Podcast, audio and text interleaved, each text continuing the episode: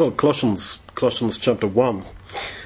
Well, when Paul sat down to write this letter, he wasn't writing to uh, people that he knew. He was writing to people who he had heard, had believed. As he says there in, uh, in verse 4, we heard of your faith in Christ Jesus. And yet he was writing, as he always was really in all these letters, against a, a background of people being tempted to fall away from a Christ-centered version of the gospel. And the supposedly difficult passage that we have in this, this hymn of praise to Jesus that we have um, beginning in, in verse 15 um, is the image of the invisible God, etc. By him were all things created in heaven and on earth. I think the, the practical purpose of that uh, hymn of exaltation to the Lord Jesus is to try to tell the Colossians if he is that highly exalted, you also should be exalting him in your minds. And I think he's writing also in the background of, against the background of all kind of heresies. Um, you can actually go through Colossians and kind of reason back from some of the uh, things that he's warning against uh, and work out a, a, version, I suppose, of what's been called the, the Colossian heresy. Um, so he's writing against false teaching, he's writing against the influence of uh, Judaizers as well as uh, Gentile philosophy, and especially he's trying to appeal to people to be Christ centered. And that is typical of all his all his letters. and notice how he says there in verse four that uh, we heard of your faith in Christ and of the love which you have to all the saints. And he puts it another way in verse 6 where he says the gospel has come to you and brings forth fruit in you. Well, the fruit that it brought forth was love, as he calls it, verse 4, for all the other believers. And this is putting in different language what is recorded in John 17, where the Lord Jesus prays that they might be one, and that the unity, the love that is to be shown between believers, is to be powerful enough, Jesus predicted, to convert the world. And I think there's an allusion to that here, where Paul, in, in quite different language, is saying the same thing. So then it's not simply a, a, question of believing and accepting certain truths and being baptized, accepting Christ as in a set of ideas about him, but it must issue in love for, as he puts here, the, uh, for the saints, of course, for, for all men, but particularly for the other believers, because the church, the, the ecclesia, the body of believers, is intended to be a light in this darkness, to, to show people love. And it worked with the Colossians. He had never actually met them, but he says, I've already heard of you because of I've heard of your love. It was so radical, this love that was going on between those early converts, that it actually spread out to wherever Paul was living at the time, and he had heard of it even there. That hey, do you know in that little town of Colossae, well, it wasn't such a little town, but in that uh, in that town of Colossae, there's a bunch of people who believe in somebody called Jesus, and you know their love for each other is amazing, and that had just spread out throughout uh, the the world where where they lived. That's really quite a testimony, and it's a real challenge, of course, to to us, and it is a, a terrible tragedy that the church, the, the ecclesia, is so sadly and bitterly divided because really we are not making that witness. And I would go so far as to say that in, in groups or, I suppose, subgroups of the, the body of Christ where love really does work, like it says here, like it did in Colossae, they are the people who are converting other people because of that something unusual that really sticks out when people intersect with us. And so he rejoices, verse 5, for the hope that they have that is laid up for you. That's the same word he uses in 2 Timothy 4, verse 8, where he says that a crown of righteousness is laid up for him. As he faced his death, he knew it was laid up for him. So then, the nature of each of our battles in this life is unique. It's different for each one.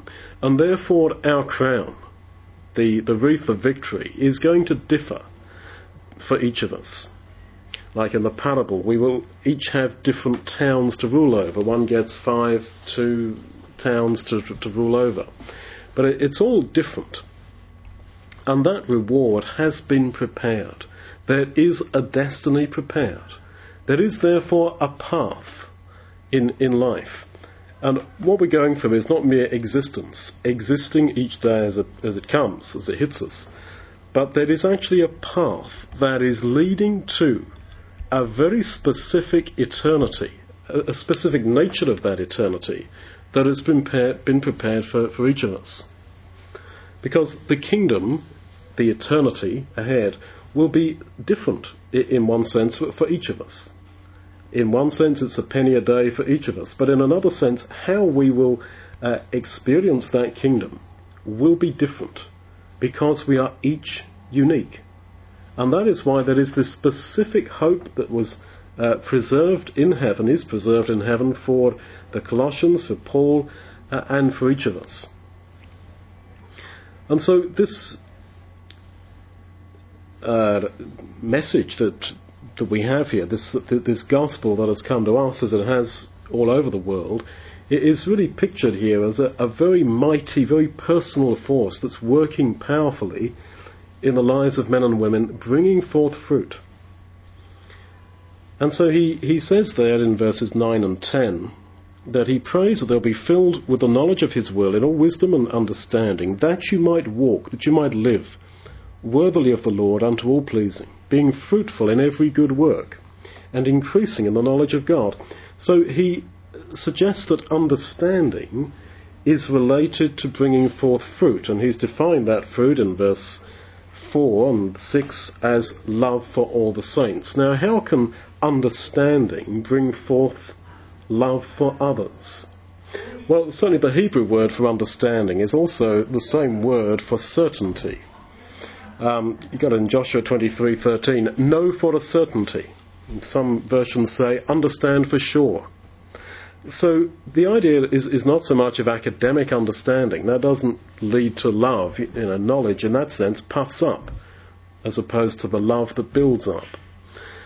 And yet, if we are certain, if we understand for sure that by grace I really am going to be in God's kingdom, that that day of judgment, that that final meeting of ourselves and, and the Lord Jesus is not some huge uncertainty, some huge question mark at the end of our destiny. But if we are secure in His love, then we have that certainty, that understanding, which inevitably leads to love. How does it lead to love? If you know for sure that you by grace, if the Lord Jesus comes back right now, that you by grace are going to live forever in His kingdom with this wonderful hope reserved, laid up for you in heaven, that's going to be given to you when the Lord Jesus returns from heaven to earth to give it to you. That has to issue in something, and it issues in the end in love for other people. This is where we get the final motivation to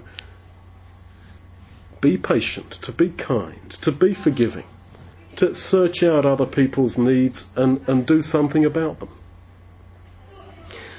So then, we are made suitable uh, uh, uh, to in, inherit God's kingdom. Verse 12.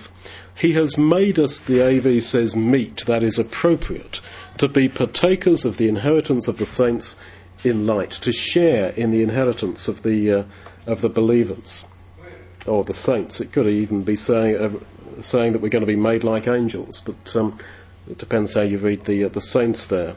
Um, but my point is that we are being made suitable. Now, how can it be that you and I can stand before the, ju- the day of judgment and it is appropriate that we will be in his kingdom? That it's the right thing that we should be partakers uh, of the inheritance of the saints in light. How can this be? Now, you've got another similar kind of challenge to our thinking in verse 22 that through the Lord's death, he, he died to present you holy and unblameable and unreprovable in his sight, in his eyes. Now, how can this be? That as he looks at us at the day of judgment, there is nothing to reprove. He sees us as holy and without any blame when we are sinners. And it's brought together, I think, in Jude 24, where we have a, a verse that still takes my breath away, really. Jude 24, right at the, uh, the end there of Jude. he says that we shall be presented faultless before the presence of his glory with exceeding joy. How can we be presented faultless? Now, I want to emphasize presented faultless, and you've got it again here in Colossians 1:22 to present you unreprovable in his sight. Now, it is in his eyes, and of course it's his eyes and his opinion that, that matter more than anything else. In his eyes, he will present us, as it were, to himself. Uh, as Paul says in another in, in Ephesians, uh, we shall be presented without spot, as a bride without anything wrong with her. Now, why would a young man look at uh, the girl he's going to marry and see no fault in her? Well, because he loves her. And really, love is a seeing of someone as without fault. Not that they do not have fault, but seeing them in your eyes as if they do not. And putting it in another uh, way, this is what Paul means in Romans when he talks about imputed righteousness, that we shall be counted righteous, that we are counted righteous. This is the whole idea that if you believe, you are justified, you are counted right in his eyes, and it's his eyes, it's his opinion which is the only opinion that, that matters. And this then is our status, and this is the bit that really takes the breath away. This is our status even now in his eyes. And yet, how does all this sort of work out? Does it just mean that, um, you know, well, he happens to want to look at us like that? Well, it is a bit like that in the parable of the uh, wise and foolish virgins. Uh, he praises, sorry, of the um, the parable in Matthew 25, uh, 37. He, he, he praises the faithful for all the good deeds they did. Um, he says, you know, when I was hungry, you fed me, and I was thirsty, you gave me something to drink, and they'll say, no, we didn't. In other words, he sees them as, I think, more righteous than they really were. But anyway, that's how he sees us. That is our status. But it doesn't just stop there. I would say that, really reasoning from Romans 8 here, that, okay, that is the status that we have, but we are to try to live out that status in practice now. And Romans 8 seems to be saying that through God's work on the human mind, through His Spirit, right now, He is actually trying to change us in reality, in practice, into what He sees us as in status. And you've got that really here in Colossians 1 uh, in verse 22, as we said, uh, to present you holy, unblameable, unreprovable in his sight. And yet, verse 28, Paul says that we preach Christ, warning and teaching with wisdom, so that we may present every man perfect in Christ Jesus. Well, he's just said in 22 that through the death of Jesus, this, he died so as to present us perfect in his sight. But then he says, well, we preach and we warn and we work with people and we teach and we, we show wisdom so that we might present every man perfect in Christ Jesus.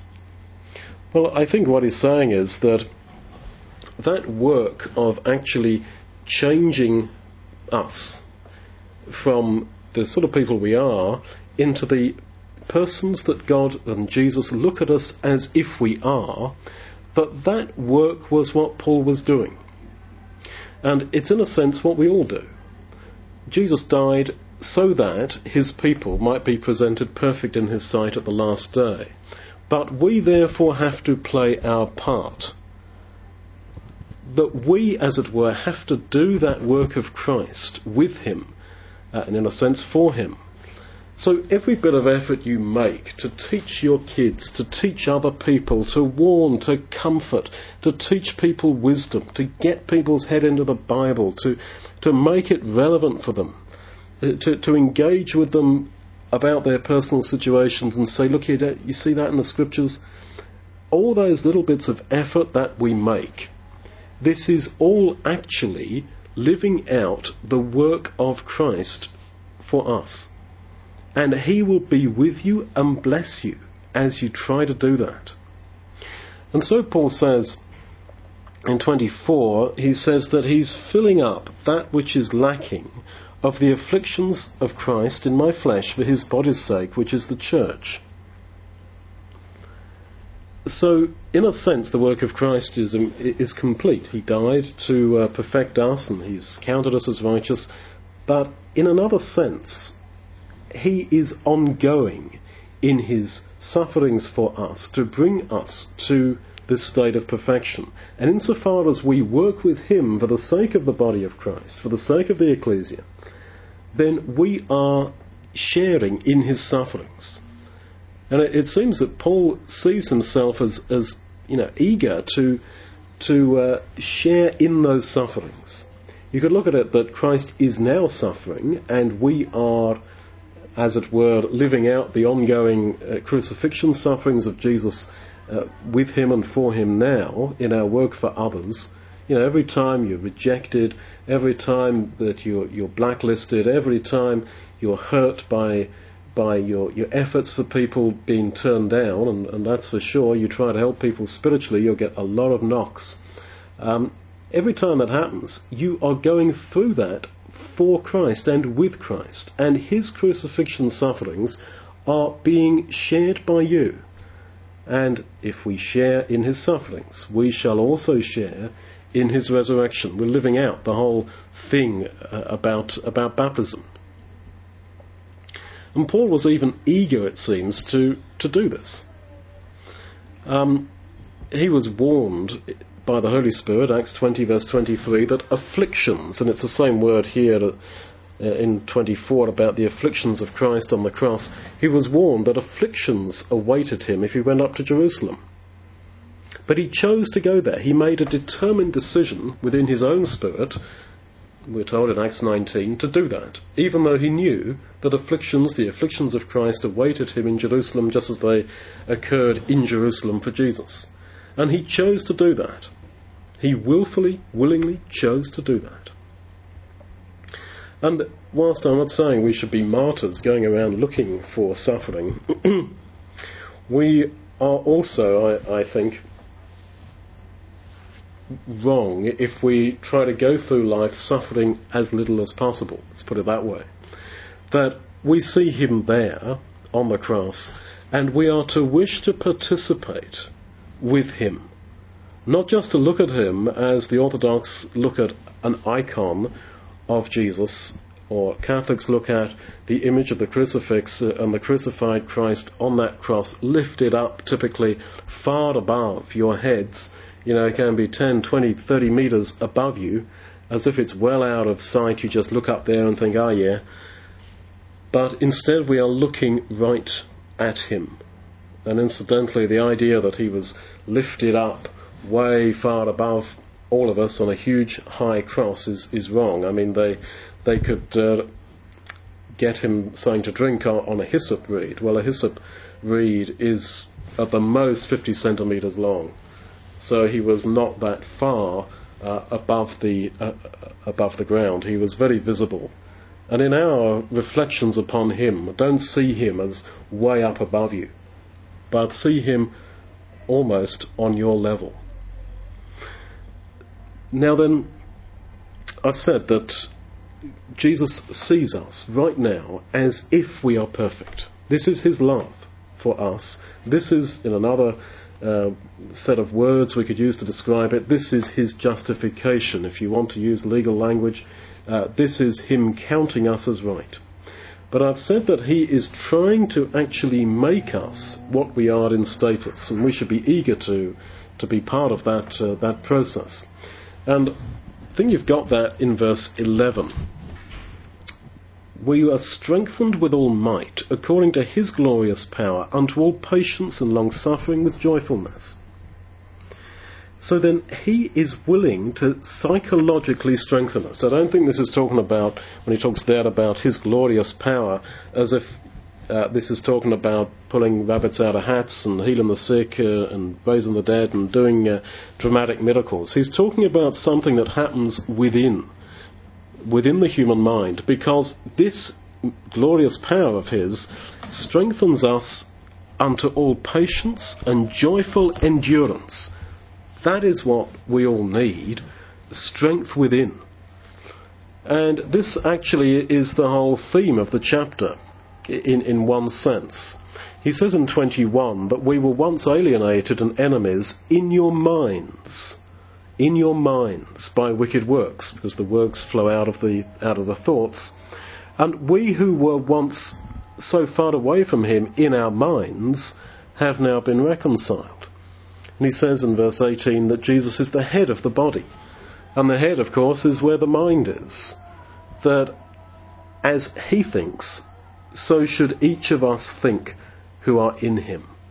And this, of course, is the basis of our unity within the body of Christ, not because we share the same uh, creed or whatever it might be, or uh, view of a statement of faith, but the fact that the mind of Christ is in you, and it is in me, or at least we aspire to that, and therefore we are, as he says elsewhere, of the same mind.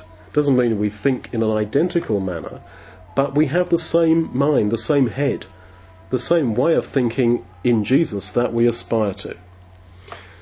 And so he says then in verse 27 that Christ in you is the hope of glory. So then, this activity of God within the human mind to try to bring us to, to the mind of Christ, this is what is our guarantee of the hope of glory, that we will definitely be saved. And as I say, that this is you know, Romans 8 goes into this in, in a lot more detail, talking about how the Lord, the Spirit, does work on the spirit of human beings by His Spirit uh, to change our spirit, our mind, that it might be like His. He counts us as if we're without sin, but He tries to make us like Him mentally. And His glorious power is there to do this. And again, in chapter 2, verse 2, again, his concern that their hearts, their minds might be comforted, being knit together in love.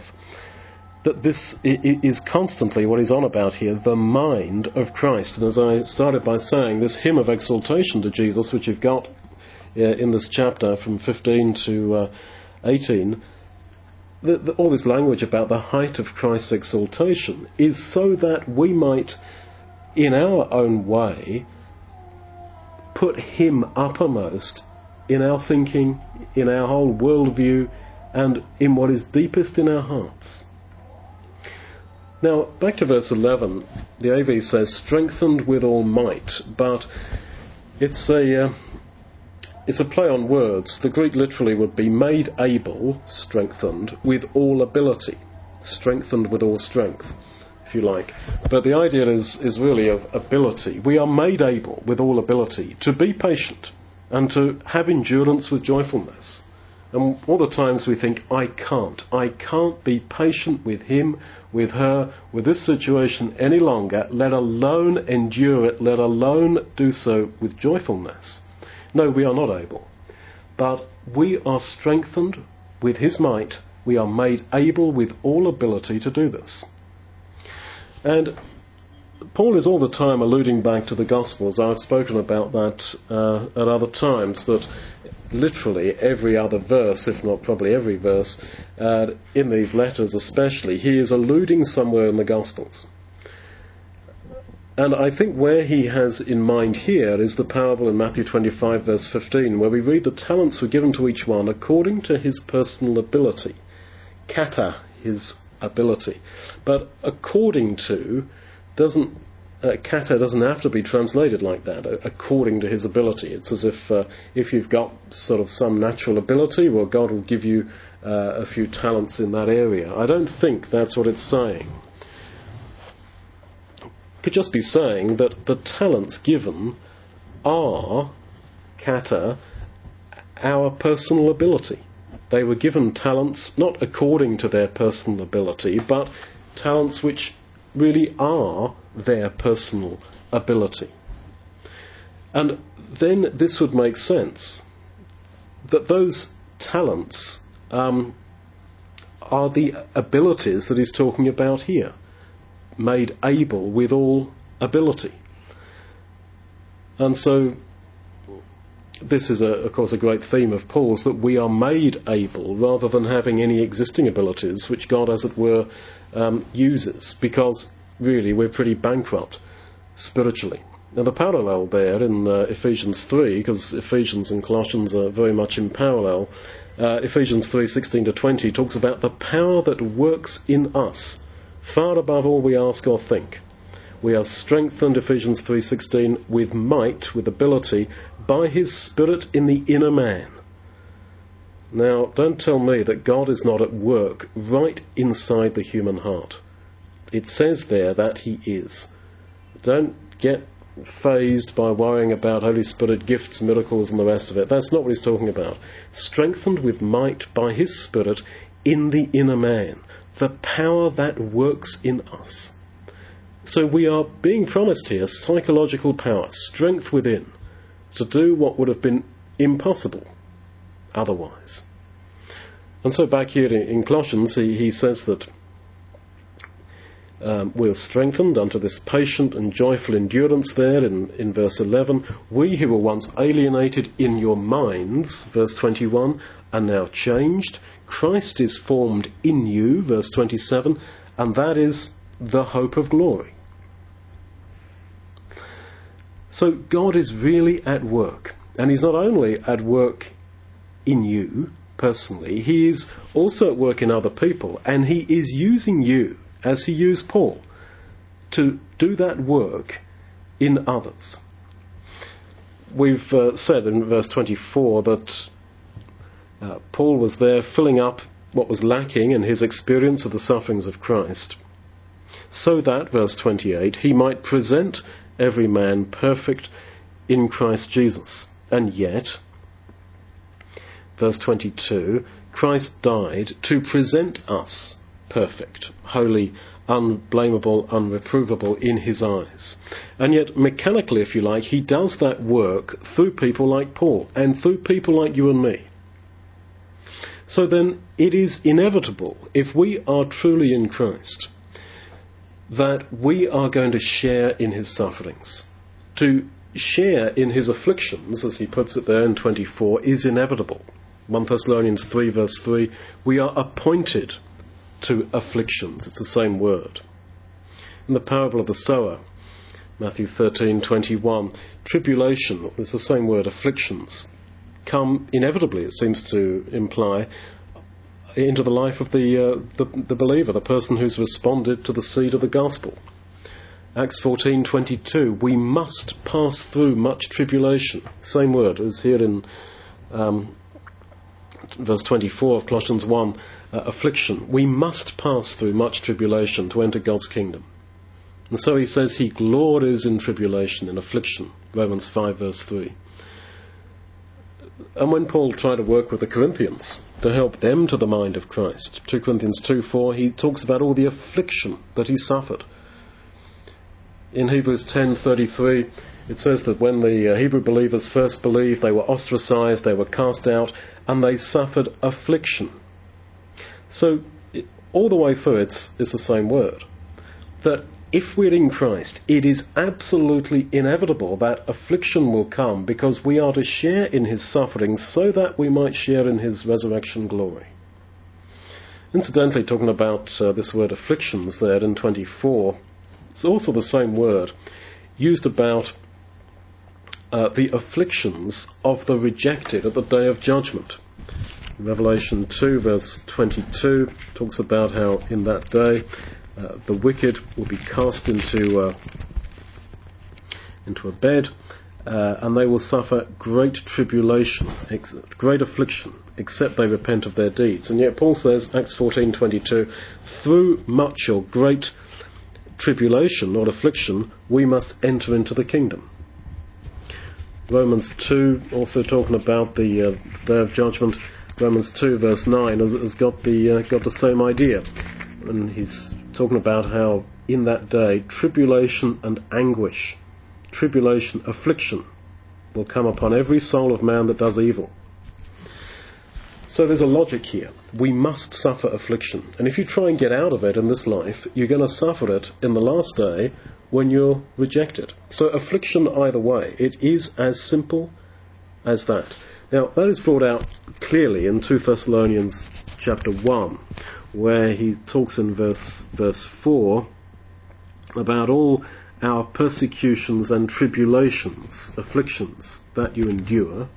And then he talks about their persecution, and he says, verse 6, It is a righteous thing with God to recompense tribulation or affliction to those who trouble you in the day when the Lord Jesus shall be revealed from heaven with his mighty angels in flaming fire, taking vengeance on them that know not God, who shall be punished. So then, we suffer affliction, and the condemned will suffer affliction at the last day. So we have a choice. You want it now or then? The whole idea that Christianity is to somehow give you a better ride in life now is not at all. It's a taking up of a cross. That's the basic message.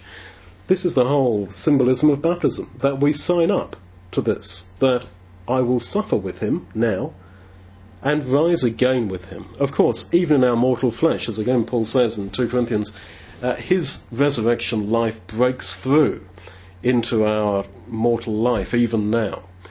But the basic picture, the overall picture, is that we suffer now so that we shall live eternally. And how do we suffer now? How do we uh, live out his crucifixion sufferings? Well, Colossians 1 has told us that Paul says that he does this uh, and suffers these afflictions in order to do Christ's work of presenting every man perfect in Christ Jesus. So we are to be outlooking, outward looking from ourselves, thinking, what can I do for others? How can I help them towards God's kingdom? That is the whole, the whole thing. And that is the essence of, of course, what was beating in the mind of the Lord Jesus as he hung upon the cross all the time. It's for them. I want them to come to the kingdom. Now, if that is your mentality, you will seek in your own way to help others there, not just by preaching, but by ministering to those who have believed with the same grace that has been given to you.